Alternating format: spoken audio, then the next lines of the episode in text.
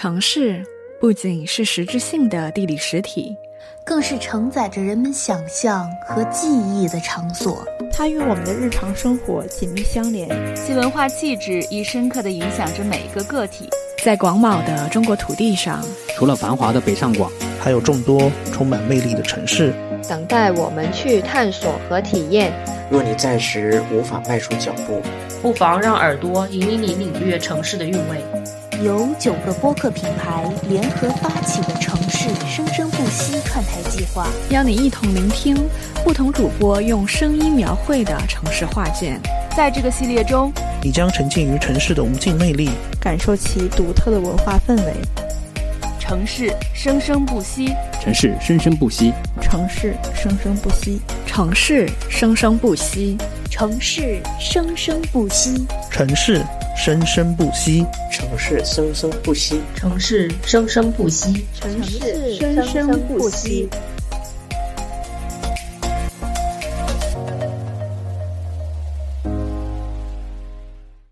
欢迎乘坐本次城市列车。您的城市之旅即将开始，请坐好扶稳，前方到站黑吉辽。Hello，大家好，我是心力公民的主播明磊。今天我将和另外两位来自东北的主播红安、瓜娜一起带大家深入了解东北这片土地。你也可以把这一期当做旅游攻略，我们会推荐一些好吃的、好玩的。首先，我们来说说自己的情况，并且说说我们对东北这个地方的印象。我是一个在沈阳生活的长春人，我在长春生活了二十二年左右。后来我去了南方工作，之后又出国了，最后又回到了东北。我对东北的感觉是，它是一个没有规则的地方，很包容，对外地人很友好。呃，明磊的经历感觉跟我相反，我是奇思妙谈的播主洪安。啊，我是沈阳人，在杭州。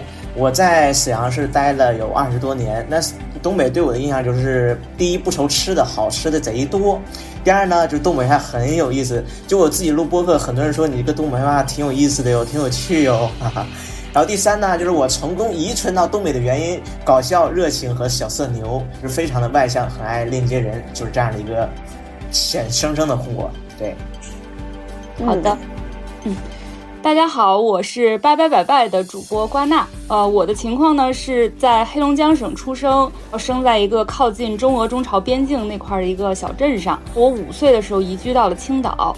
上一次回东北已经是一七年的圣诞节那个时候了。我对东北的印象就是雪很厚，因为我在东北的生活经历比较短嘛，所以我的一个记忆中的画面就是我妈会直接把我端到雪地里面，然后半个我就已经被埋住了。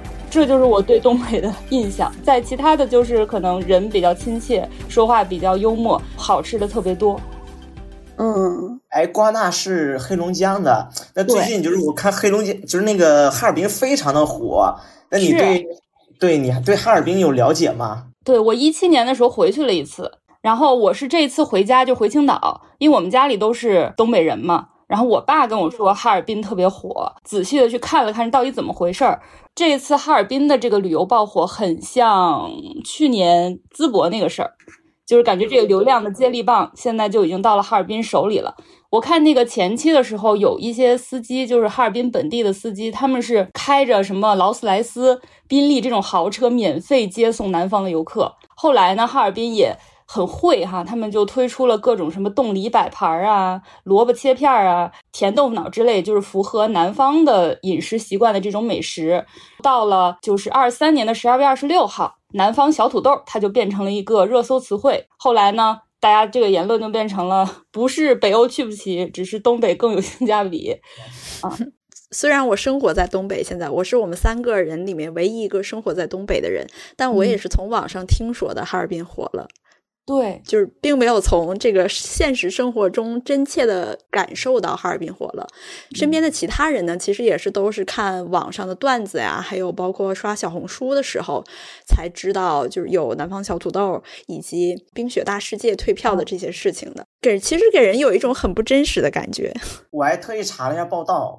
说那个哈尔滨这次爆火不是意外，就是必然事件，因为他们筹划了一年，他们在二零二三年年初就开始筹备这件事，让所有的网红推这个哈尔滨。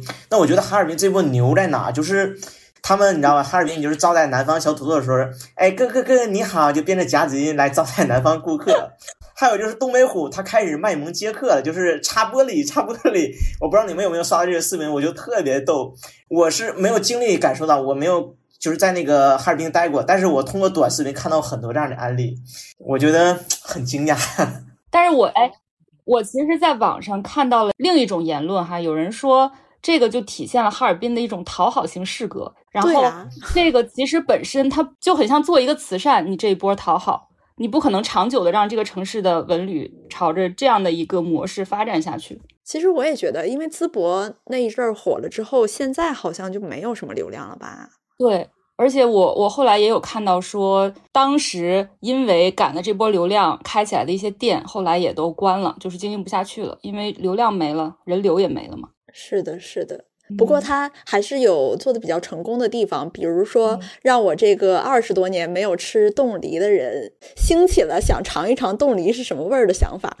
我好久没有吃冻梨了。对我二十多年没吃了，我上我印象中我上一次吃还是我没上小学的时候，在我奶奶家。然后东北的那个阳台其实它是呃不供暖的，所以它可以冻一些东西，就像冰箱一样嘛。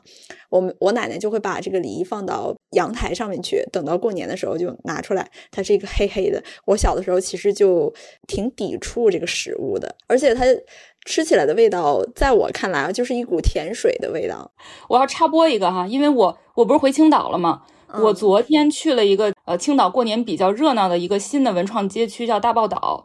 就是那个街区，它竟然进门第一家店是卖冻梨的，我是不理解为什么。天哪，真的会有人去买吗？我觉得南方人买的会比较多。哎，我想跟你们聊一下南方小土豆这个事儿。就是这个词儿一开始出来的时候，你们能理解吗？我是没理解呀。这个这个词我我理解来源是身高差，男生就一般东北会比较高一些嘛，那南方人会比较矮一些，就形成一个那个叫最萌身高差，对，所以就被称为小土豆。然后为了避免冲突，又改成了一个马铃薯公主和王子啊，对，这个点我就觉得很妙啊。但我作为一个东北人，我也很矮，我是一个对从小到大都坐在第一排的那种，我也不高。我回去可能被称为南方小土豆，因为我是常年不回家那种人，所以我回去我估计我们那帮发小说，哎，那个南方小土豆回来了，对，就可能会这么跟我打招呼了，嗯。嗯，是的，我我刚从上海回呃长春的那段时间，也有一种被排斥感，大概是一九年从上海回了长春，然后我就感觉到有一种被排斥的氛围。但是呢，我作为一个东北人，其实我在上海的时候也有这这种感觉，所以还挺让人不知所措的吧？可以说，嗯，因为刚开始作为东北人没有归宿，对，作为一个没有归宿的东北人，我刚去南方的时候，感受到了就是其他人对于东北地区的人民的那种歧视，可以说啊，就还经常感受到，对。呃，但是这里不是说上海本地人不好啊，只是说他们对东北人有一些刻板印象，然后那个刻板印象其实是让我不太舒服的。但你也不能说那个是人家的错，就是其实是去了上海之后才第一次感觉到，哦，原来在其他省份的人的眼里，东北人是那样的，是怎样的？嗯，我想补充一下，因为我刚才不是说五岁的时候就来青岛了吗？呃，其实青岛也有挺多东北人的。刚才咱们在那个说哈尔滨的时候，不也提到了讨好型适格吗？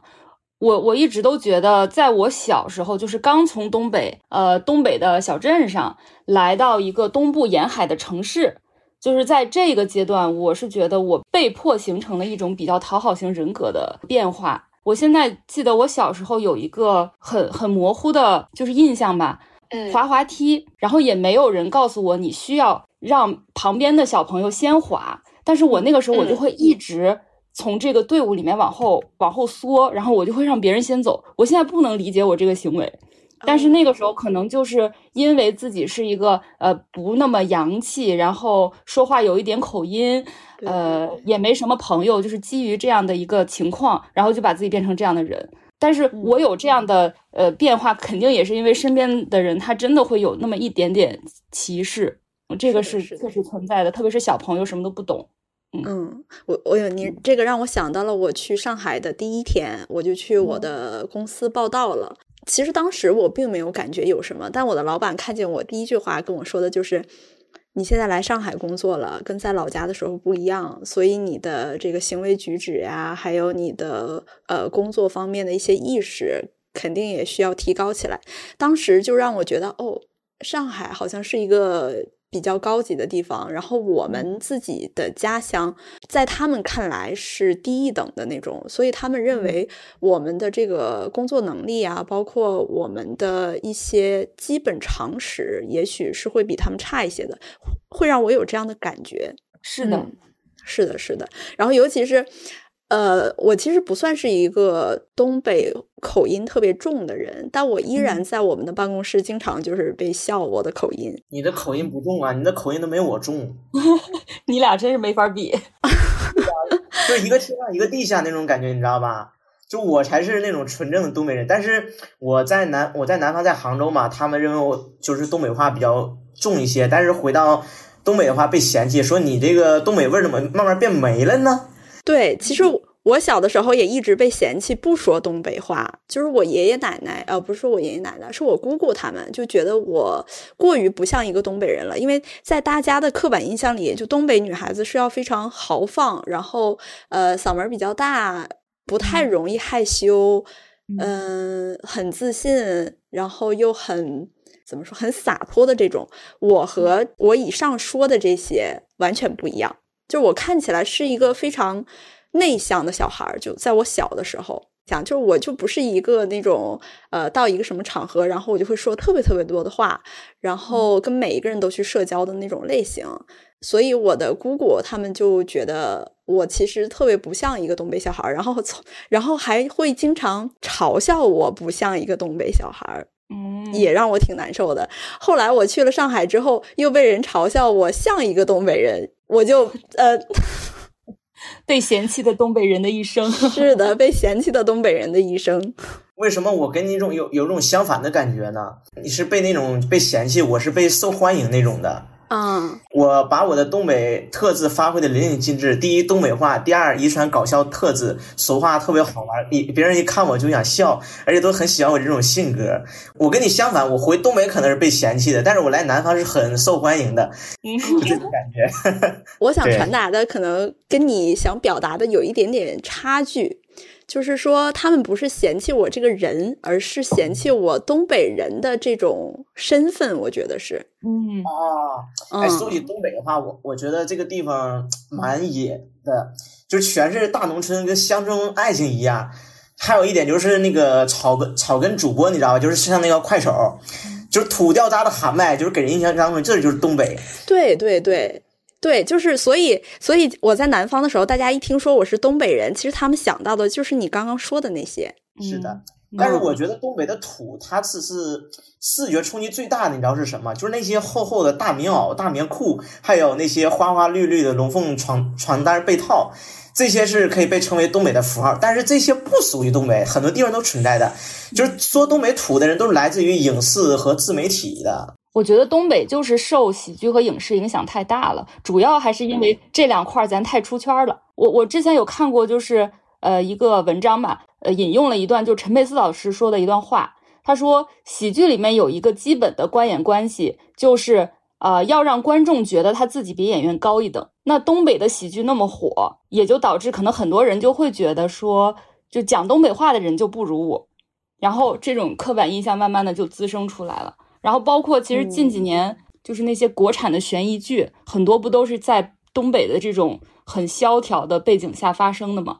对我们很少以那种很正常发展的现代城市的那种形象示人，我们就还是农村符号更多一些，然后荒凉落寞的符号更多一些，所以这个刻板印象其实也是在被不断强化的。嗯，就是乡村爱情。对我之前 的同事形容我们这个地方是鸟不拉屎的一个地方。鸟不拉屎，笑死了。对，然后呃，当我跟他说我说长春其实是一个绿化面积特别高的城市的时候，他很惊讶。就是所以是外面的人特别不了解东北这个地方吧？我觉得。说到刻板印象，还有东北人不爱洗澡这件事情，我们今天也想来跟大家聊一聊。你们都听说过哪些东北人不爱洗澡的印象有吗？之前有吗？我听，我听过。当我来南方的时候嘛，因为东北人他们习惯是澡堂，澡堂文化，你知道吗？就喜欢去澡堂去洗澡。但是南方人就喜欢在家里去洗，就是在东北人去澡堂去洗，他是一般一周洗一回的。那洗一回，他的干净程度是能维持一周的。那南方人觉得啊，你一你一周都不洗澡，你好埋汰呀，就觉得很脏。所以我觉得东北人不爱洗澡，只是跟南方人洗澡是不一样的。然后我觉得，呃，东北人那个澡堂它是有三点比较好的。第一，它暖和，每年到冬天的时候，你像在南方的时候，我们洗澡很冷的，但是东北大大澡堂是不一样，很暖和，你泡一泡，哎，就很干净。然后这就讲到我们那个东北的最有名的搓澡文化，给搓下来，哎，就很干净，我觉得是非常不错的。嗯，现在东东北最有名的是温泉文化了啊。为什么？你已经不了解东北太久了。你知道东北的温泉现在有多火吗？就是，呃，十二月就跨年的那天晚上，我去一个温泉，然后发现这个温泉里面来的，因为我家住的比较偏，我发现这个温泉里面来的都是因为在市区的温泉没排上号，不得不到我们这个温泉来的本地人，因为市区的温泉已经被旅客们给占领了。东北的洗浴文化现在特别火，有很多这个 B 站的 UP 主呀，或者说旅游博主也会来会做一些测评。因为东北洗洗澡不只是洗澡，呃，我觉得可能也会有一些听友比较了解。除了洗澡之外，我们还可以在这个呃所谓的澡堂子里面干任何事情。对，干任何事情。哎，我之前关注了一个。哎，好像是吉林的一个 B 站 UP 主叫芳芳的快乐生活你啊，是的，是我们长春的。我太太喜欢看她那视频了，然后她对她她有一期是她跟她那个好闺蜜她们去一个洗浴中心，我就看他们吃的那个饭，我就想说这直接就回本了呀，都不用泡澡，不用干嘛，就直接回本了。然后去温泉的时候还可以顺便游个泳，你你平时去游泳还得花不少钱的吧？对，对，不是在在里面玩水什么的啊？我我想问一下，这温泉是有多大，还可以游泳啊？我我印象当中呀啊，你你是有多少年没回过沈阳了？不是，我是有多长时间没有去温泉了？因为我一直在我一直在北京和杭州去温泉，我没有去过东北的温泉，我所以我就我印象当中温泉是就一个日本，你知道吗？日本那种小池子，对小汤泉、小私汤。现在的温泉里面会有这个冷水区，就你可以游泳的地方，还分成人的和小朋友的，算是有一个泳池。然后还有汗蒸区、休闲区，你就你可以在那里看电影、看动画片，可以躺着，还是那种可以放倒的椅子那样子的。呃，温泉区就不说了，超级多温泉，然后各种各样温度的，还有室外的，然后各种口味的。还有那种对，还有那种很烫的小石子，你可以躺在上面那样子的。这个我知道。每一个温泉都特别大，可能市中心的会稍微小一点，但是呃，也是属于五脏俱全的那种吧。去的话就都得待好几个小时。对，温泉里面现在还可以打麻将，就是你太爽。那个泡完温泉，然后洗完澡，溜达完吃完东西之后，就可以大家一起去打麻将了。这待一天待一宿都没事儿。对，有的人会待到早上，就是因为这样，所以旅客们才特别喜欢在温泉里面待着。大家如果来东北的话，可以体验一下洗浴文化。这叫温泉文化啊！对，而且现在那个 东北的洗浴是小隔间了，就是你不太用担心你的裸体会被人看到。我记得我上大学的时候，呃，我的南方同学们都特别害怕去学校的澡堂里面洗澡，因为是完全呃一览无余的。然后他们就会穿着内衣去洗澡，我都想为了这个温泉和搓澡单独回一趟东北了。哦，但我好不喜欢搓澡哦，我怎么？我是一个非常不喜欢搓澡的东北人，可能是因为小的时候去搓，被搓的太使劲儿了，我的皮总是破掉，然后我就有点害怕搓澡。那得多多多大劲儿啊！我也怕疼人，我跟他说：“你给我轻点，轻点。”嗯，我都这么说。我跟他说了，我我很怕疼，让他轻一点。但是他的轻跟我想要的轻还不是一个轻。哎，这里就说到东北人的力气，不管男生女生都挺大的，啊 所以东北女生被有一个称号嘛，就是女汉子。这是这是刻板印象。因为我我说一下我的了解啊，因为我我确实也见过东北的温柔女生，我也见过女汉子，就是呃我们东北这边，我记得我上大学的时候嘛，有一个女神，她长一张美女神的脸，但实际性格呢比我比我还爷们儿，比我还 man。是的，是有那样的女生，然后也有怎么说呢，就是看起来一拳就能打倒的那种。那你以前见过的这个东北女生里面，你觉得是呃什么样子类型的比较多呢？从一个男性视角来看，我觉得东北什么样的女生的性格好像都有，但是更多的是，就是还是女汉子会多一些，这是个人理解啊，个人的浅浅认知，不要喷我啊。呃，我觉得可能和圈子有关系。像我认识的女生里面，我觉得跟我比较像的人可能会多一些。跟你怎么个想法呢？就是所谓的不是女汉子那种吧，就看起来不是啊，但我的内心我觉得也有呃比较坚硬的那一部分。对，我身边的东北女生的话，可能也是跟我比较像，因为你、嗯你交朋友就是会找同类嘛。是然后大家可能呃不能说是女汉子还是温柔啊，或者是怎么样，就没有办法用这种很很具体的词来形容，只能说大家的性格可能都比较所谓的好，比较容易相处，然后嗯不会特别计较，嗯、可能会有这样的特质多一些。对，我，我就是这种人，真的。我觉得我认识的东北人还都挺好相处的。刚才我们在聊刻板印象的时候，频繁出现了一个好的刻板印象，就是幽默。嗯，咱们东北人其实是一个相对幽默的群体，是的。然后对这几年其实就不管是老一辈的喜剧人还是新一辈的喜剧人，我都觉得水平很高，感觉喜剧之神其实是眷顾着黑土地的。喜剧之神，我想到赵本山，对，赵本山，我好想念他的春晚小品呀、我也是。就是我记得我小时候看春晚，我必看赵本山，没有赵本山的春晚我不看。我现在还在看赵本山的春晚小品，嗯，但我觉得对《雀刀门传奇》不好看哎，不要喷我。如果有人觉得好看，不要喷我我也没太看进去。可能是我觉得我还是喜欢小的时候他的那种小品的嗯笑点。加一加一，对我也喜欢。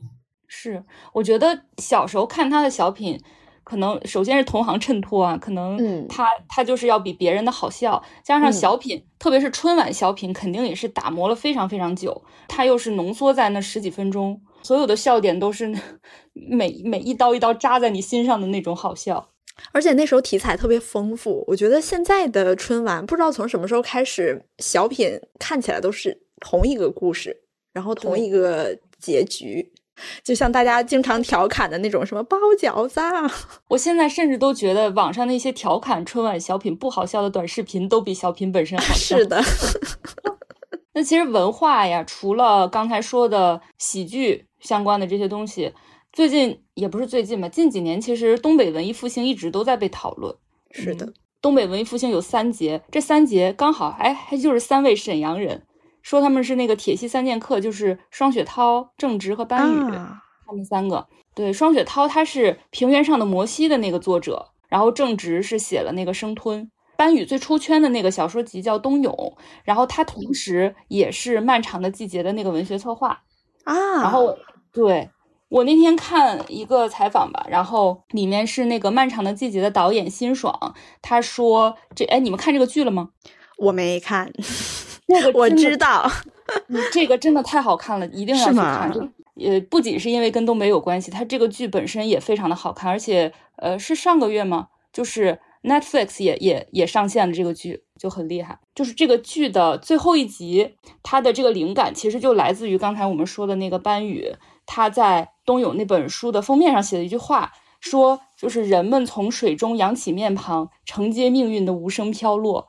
然后这句话其实就是九十年代东北面临下岗潮那个时代的一个缩影吧，我觉得很妙，非常妙。然后下岗潮确实对东北三个省的影响都非常的大，是的，是的，是的，对，是是那一段，我觉得就是时代的落寞导致我们现在发展成了这个样子。我这儿其实有个数据，我查的啊，在网上，嗯在一九九八年到两千年之间，呃，东北三省的下岗职工人数占据了全国总下岗人数的四分之一，天呐，可能得有五十多万人吧。也就相当于在那个时候，突然间这一片土地上这么多人没有工作了，所以东北人才会四散各处嘛。我我后来有想，就我们家好像也是跟这个有关系，因为本身我们在东北也是有稳定的做外贸相关的工作的，然后后来就呃方方面面的问题吧，然后就觉得在这个地方没有发展了，你就只能往外走嘛。我让我想到了我大姑，因为嗯，你说一九九八年到多长时间这个时间段里面，其实那时候我年纪还比较小，所以当时不太懂下岗潮是什么。但是我现在回想起来，我大姑好像是以前是一个什么地方的工人，然后她后来就自己租了一个小摊儿在那儿卖，呃，从广东进货的那种衣服。嗯，虽然后来他的生活就是也还行，因为当时卖衣服好像还挺赚钱的。嗯，但是总给我感觉他好像没有一个什么特别正式的工作。嗯，我对下岗潮一点概念都没有，没有经历过。对你，你当然没有经历过。我觉得是我们的父辈可能会会有。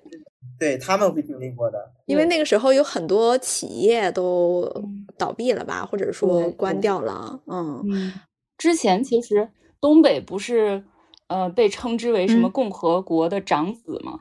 就那个时候有一段时间是真的遥遥领先的。我后来也在想，就为什么这几年开始说东北文艺复兴这事儿，可能是时代发展到这一步，东北当时经历的那些事情不只是东北的事情了。也是我们现在在任何一个城市生活的人可能会面临的这样一个问题，嗯，就是我们也可能会面临找不到工作，对，就是这种很很失控的状态之下，所以相当于是东北的经历，可能一定程度上它是走在了时代的前面，我自己是这样想，所以逃离东北成了一句口头禅，嗯。啊，那我们这儿倒没有。我这么说，因为我刚毕业，我就去了那个互联网互联网行业做了程序员。嗯，然后那个时候因为工作的关系，我首先去了大连的外包公司，给我派到了苏州，第一次离开家乡，去到了南方。从那以后离开之后，我就不想回去了，我就感觉外面的世界比东北都好。但是我觉得东北的美食是出名的，就是我在就是在全国各地，你知道吗？不管在北京还是在杭州还是在其他地方，我觉得东北美食是我。最让我惦记的一个东西，我觉得是。我也是，我在上海最想吃的，或者说我到上海之后才知道，原来我喜欢吃东北菜。哦，哎，这个只有你去到外面，你才知道啊，东北菜原来这么香啊。对，就是你才知道哦，原来出了我的家就吃不着这个味儿了。嗯，所以聊到东北美食，还能拉回对东北的印象分大。因为东北的美食是，你别看那帮人跑出去，但是那帮人跑出去都你知道做什么了？做东北美食赚的盆满钵满的，这是真的。确实。哎，那说到东北美食，那你们就是有没有了解，就是推荐给听友们安利一波东北美食呢？锅包肉，我最喜欢的东北菜锅包肉。我最喜欢的可多了，第一是烧烤。啊，烧烤这个必须安利，东北的烧烤是所有的地方都打不过的。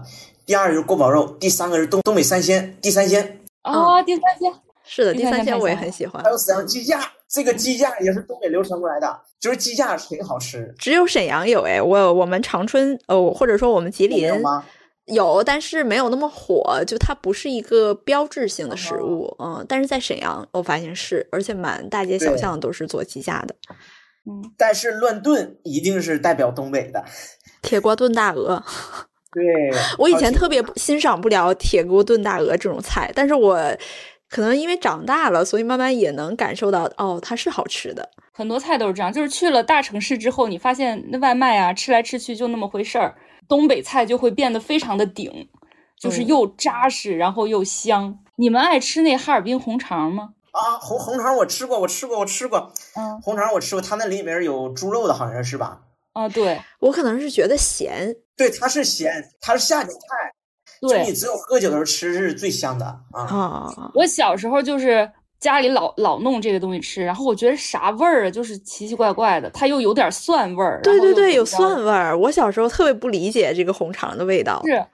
然后后来长大了之后，就不知道是味觉变了还是怎么着的，就喝酒啊，或者是吃粥的时候，就觉得这些东西特香啊。对我喜欢它配粥，但是就是当成咸菜的那种感觉。但是如果正常干吃不行。对，干吃真的不行。真的说说起东北美食，我就我在杭州嘛，杭州有两家美食不错，第一个是那个名创，第二是那个叫呃那叫什么来我忘了，反正我就拉着他们朋友，每回我们活动完事或者爬山的时候，走吃东北菜去，被称为杭州第一东北菜，就是味道跟东北一模一样了。就是我到哪我都推荐，我说杭州是美食荒漠，你还要吃吃我们的东北美食。他们每回吃完都是安利给他们朋友。我以前上海的同事，呃，特别喜欢吃东北雪糕，东北雪糕也是很绝。大脚板儿，朋友们，东北有一个叫老冰棍儿，嗯，你们吃过吗？哦，中街大果，你们沈阳的，对对对对，就那个东西。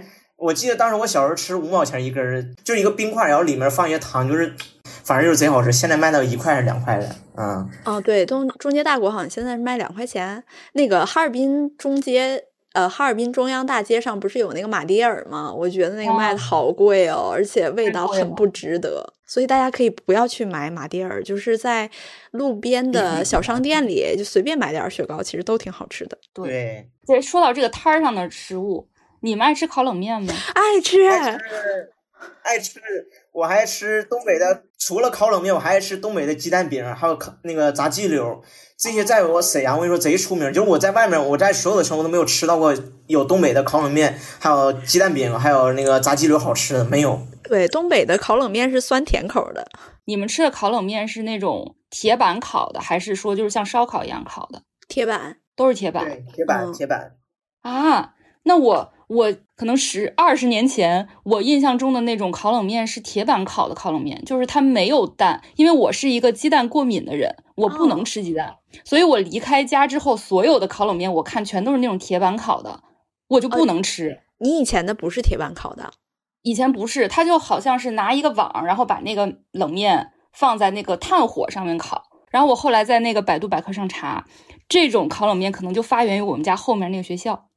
是是真的非常离谱，我因为我在说细了，可能就暴露坐标了，但是这个好像是真的，很神奇。原来烤冷面也有不同的做法，是你像铁板烤冷面，它用的就是那个被压成一个方形的饼的那种冷面嘛，嗯，然后炭火烤那种，它可能就是煮熟的冷面直接烤，它不是那种加工过的，很神奇。哦，我吃过炸冷面，我突然想到。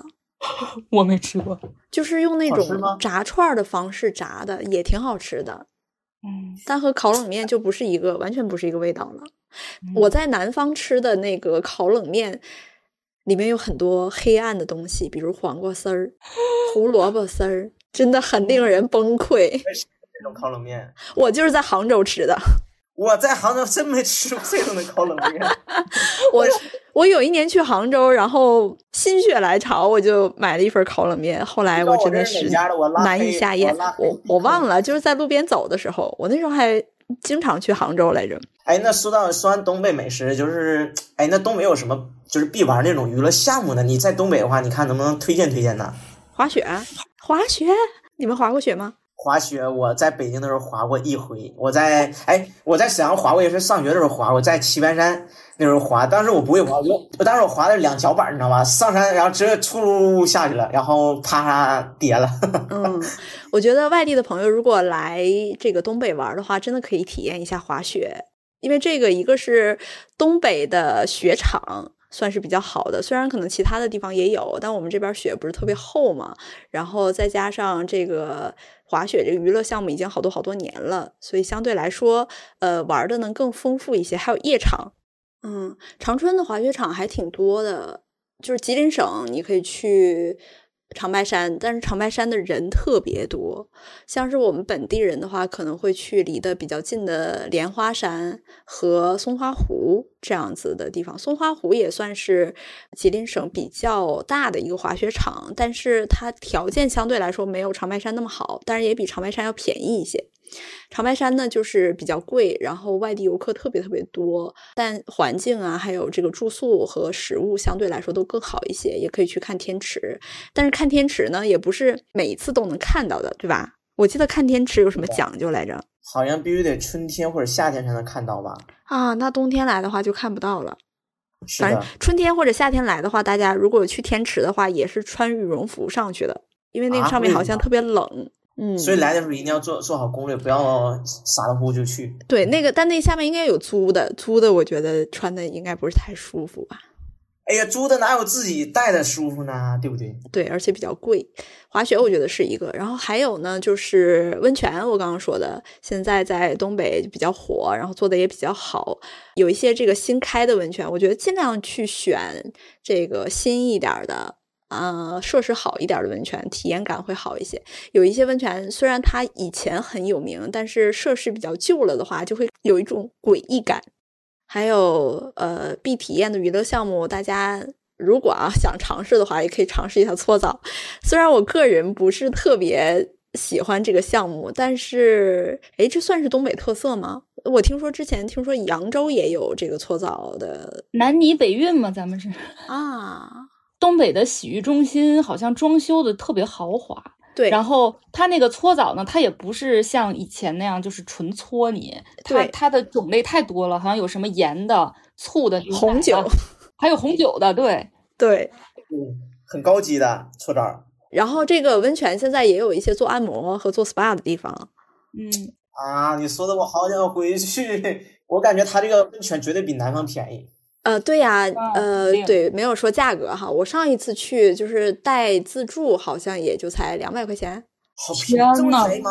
对，而且你是可以在那儿过夜的，就虽然你不开房，但你可以在大厅待着。我我晚上大概是十一点多走的，我就发现大厅里还有超级多的人在那儿打牌呀、聊天啊什么的。在深圳随随便便做一个全身按摩，可能一个半小时就要三百多。哦，但我说的那个两百只是就温泉加上吃饭的价格，其他的是要另算的。那也很划算啦。对啊，这也很划算。你想，你去住一晚酒店，就可能有一些旅客他之所以选择温泉，就是因为又能吃东西，然后又能在那儿过夜，就省下来很多钱吧。嗯，是的。嗯，不过那个大厅住着不是特别舒服啊，我我我可能有点睡不着，但有的人应该不介意。我觉得这些娱乐项目给我一个。远在他他乡的东北人听的我都想回去了。好，那再聊了，继续安利。对，可以继续安利我们，比如说那些安利的都是冬天的，那我们可以推荐一些东北必打卡的景点。比如说，因为你想你要错开高峰期，你不想夏，你不想冬天回，你我们可以春天、秋天、夏天回。那这些我们有什么景点推荐呢？黑龙江有什么景点呢？我这些也也是只是基于 做的功课，我想去，包括我去过的啊，也不是很权威。从整个省的角度看的话，我会很想去漠河。嗯，嗯，就是我想看极光，因为这个好像也是，你要么就出国看，要么就是在国内可能没有比这个地方极光更漂亮的城市了吧。别的其实，我觉得信我不如信小红书。有道理，有道理。你是一个五岁就离开黑龙江的东北人。没错，那我来说说吉林吧。第一个是这个伪满皇宫。我作为一个本地人，虽然我没有去过，但是我的每一个外地朋友他都会问我，这个伪满皇宫是不是可以去？它是以前这个溥仪的一个住处，所以里面还保留着一些当时生活的痕迹啊什么的。我自己比较喜欢的一个地方叫净月潭，它是一个公园然后也是。五 A 级景区吧，应该是特别大，然后里面的这个绿化特别好，还有湖啊之类的。在这个公园里面呢，可以徒步啊，然后享受一下这个自然的感觉吧。因为其实我觉得我很少见到这么大面积的绿化的公园，这个是我推荐它的一个原因。而且再往徒步的深处的地方走的话，还有一些农家乐和很特别的小店。呃，虽然可能价格稍微贵一些，但是在那个里面吃个饭或者说住一晚上的话，还挺有风情的。嗯嗯，净月潭，呃，这个景区应该是收费的。刚刚说的这个伪皇宫也是收费的。嗯，长春还有。嗯，电影制片厂也可以去逛一逛，因为长春以前的这个电影做的蛮好的，虽然现在也是没落了，不过在这个电影制片厂里面可以看到以前的一些很出名的片子都是从长春电影制片厂出去的啊，包括现在长春还每一年都会办电影节，有一些明星啊都会来参加这个活动。吉林省还有一个市叫做延吉市，这个延吉市对是一个朝鲜族城市。延很有名的一个学校叫延边大学，也在那个地方。它这个学校也蛮好的。延边市呢，它主要的就是吃，有很多朝鲜族的特色菜吧，可以说在延延边这个地方能吃到比较正宗的。虽然沈阳的西塔也有，延边跟沈阳的西塔，我觉得做的东西差不多，嗯，但是在沈阳呃，在这个延边的话，你就遍地都能吃到当地的朝鲜族人做的食物。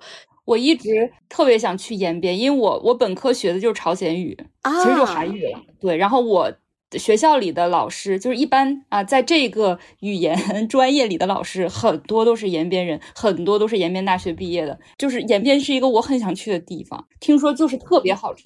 对，特别好吃，但是这个城市其实挺破的，就先跟大家说一下，挺小挺破的，呃，也没有特别好的住宿的这个酒店。当然我不知道现在有没有，我是我上一次去应该是在上大学的时候，大概在十年前了。嗯，然后当时我住的一个地方我就不是很舒服，但我为什么还是我上大学的时候好像去了两次，就是因为实在是太好吃了，就喜欢朝鲜族或者是说韩国口味的朋友们。一定要去延吉市看一看哦，延吉延吉市还有这个咖啡，他们的咖啡店特别多开的，它就像是一个旅游城市一样了。就其实这些店都是游客在养活的，他们本地人可能也不去咖啡店里什么待着的。但是这个他们咖啡店都做的很好看，但也卖的很贵。我第一次就是打破对咖啡价格的认知，就是在延吉，好像一杯什么东西要卖到将近四十块钱。那是二零，那是二零一几年啊？还是对，二零一几年？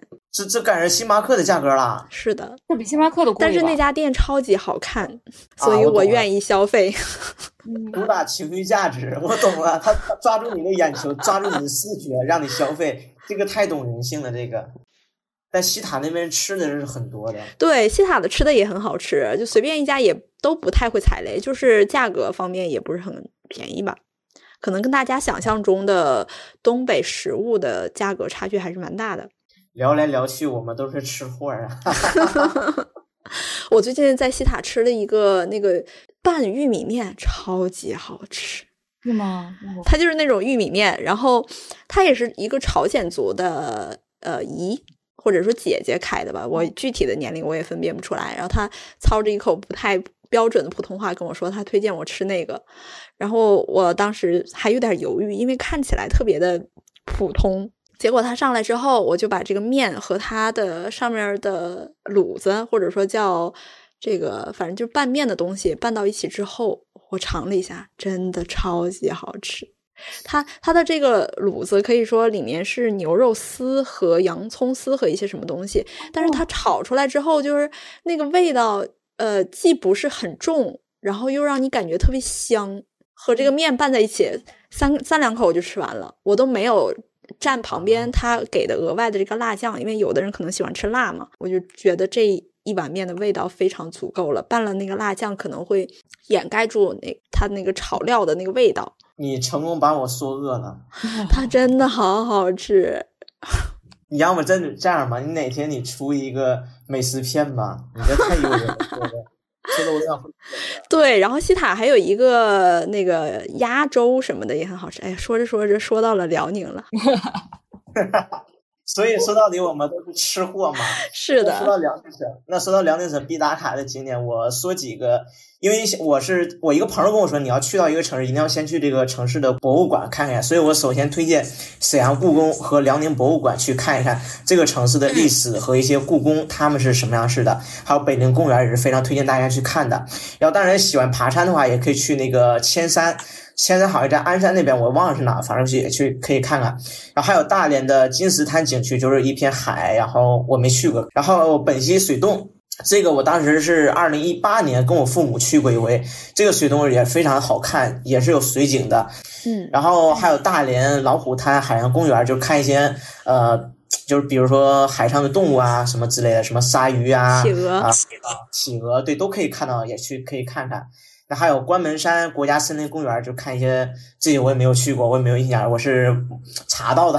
那还有最后一个就是大连新爱广场，这是我待过最很好很漂亮的一个广场。它那里是怎么说呢？就是海，它对面是海，要有游乐场，反正也是很漂亮、很 nice 的。对，所以这是辽宁上的一个景点。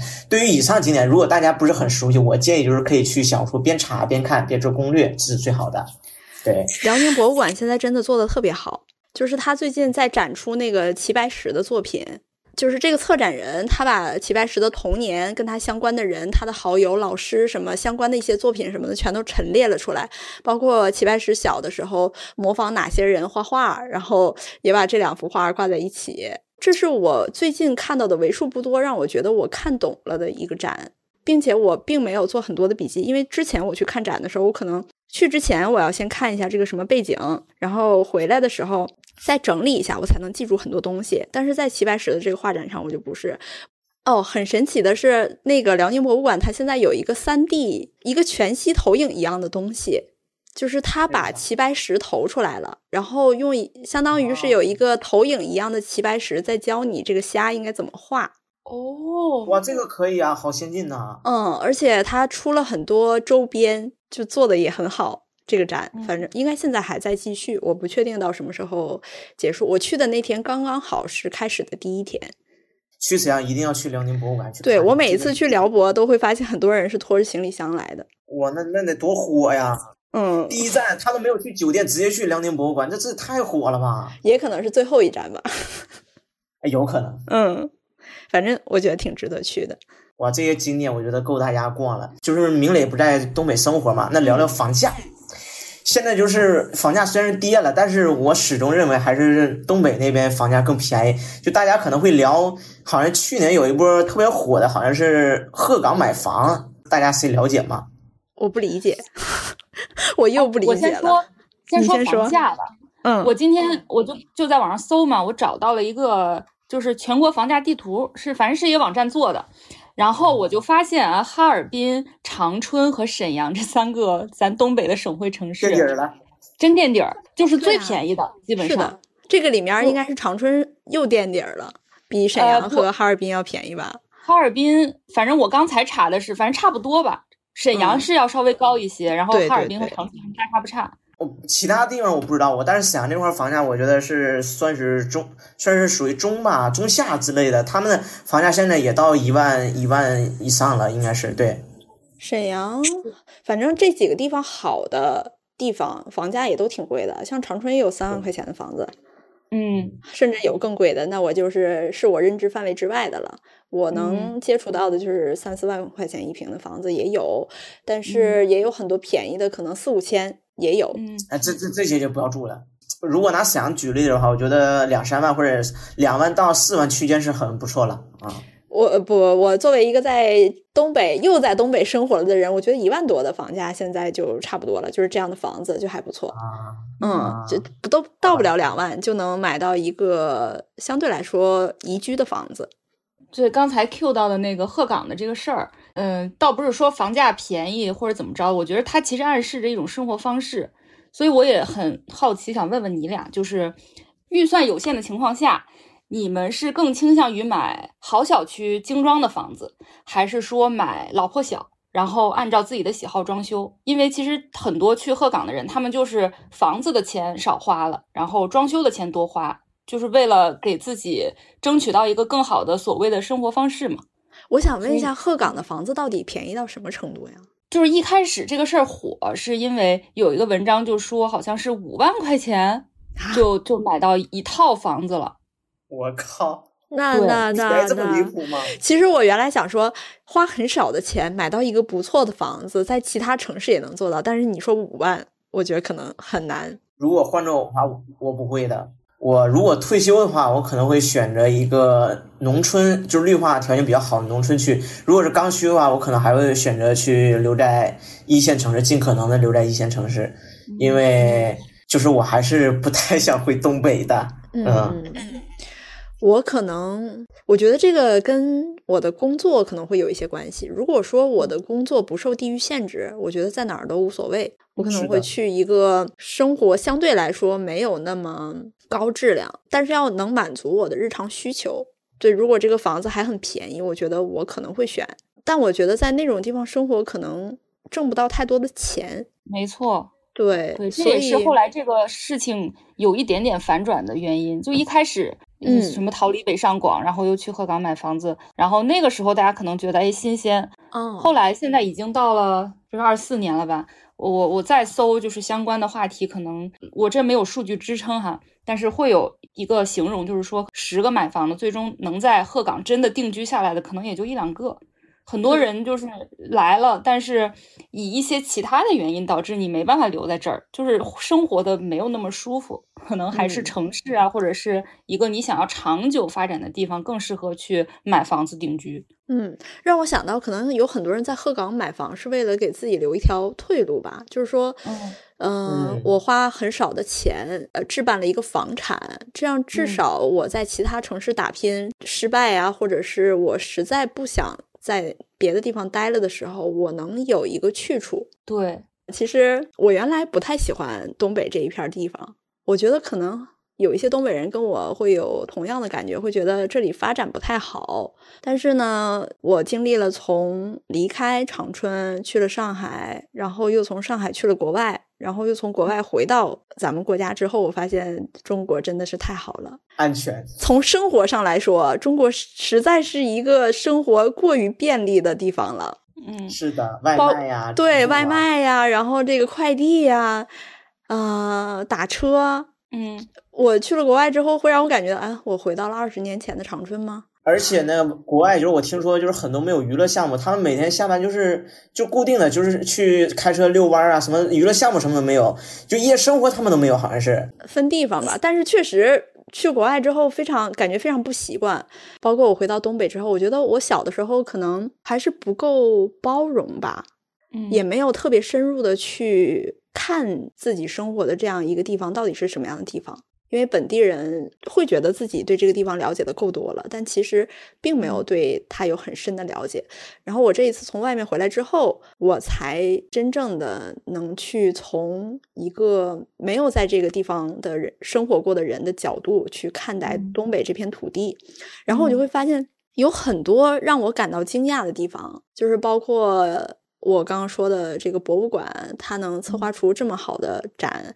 呃，我以前觉得长春是一个就没有展的地方，到后来我发现也有，只不过我之前就认为没有，所以我就压根儿没去看过。然后还有，我觉得长春没有什么好工作，但是我一九年从上海回来之后，我就找到了对我的人生来说非常重要的一份工作，其实是在长春找到的，而且我的待遇并不比在我在上海的时候差啊，这个也是让我很 惊讶的，对。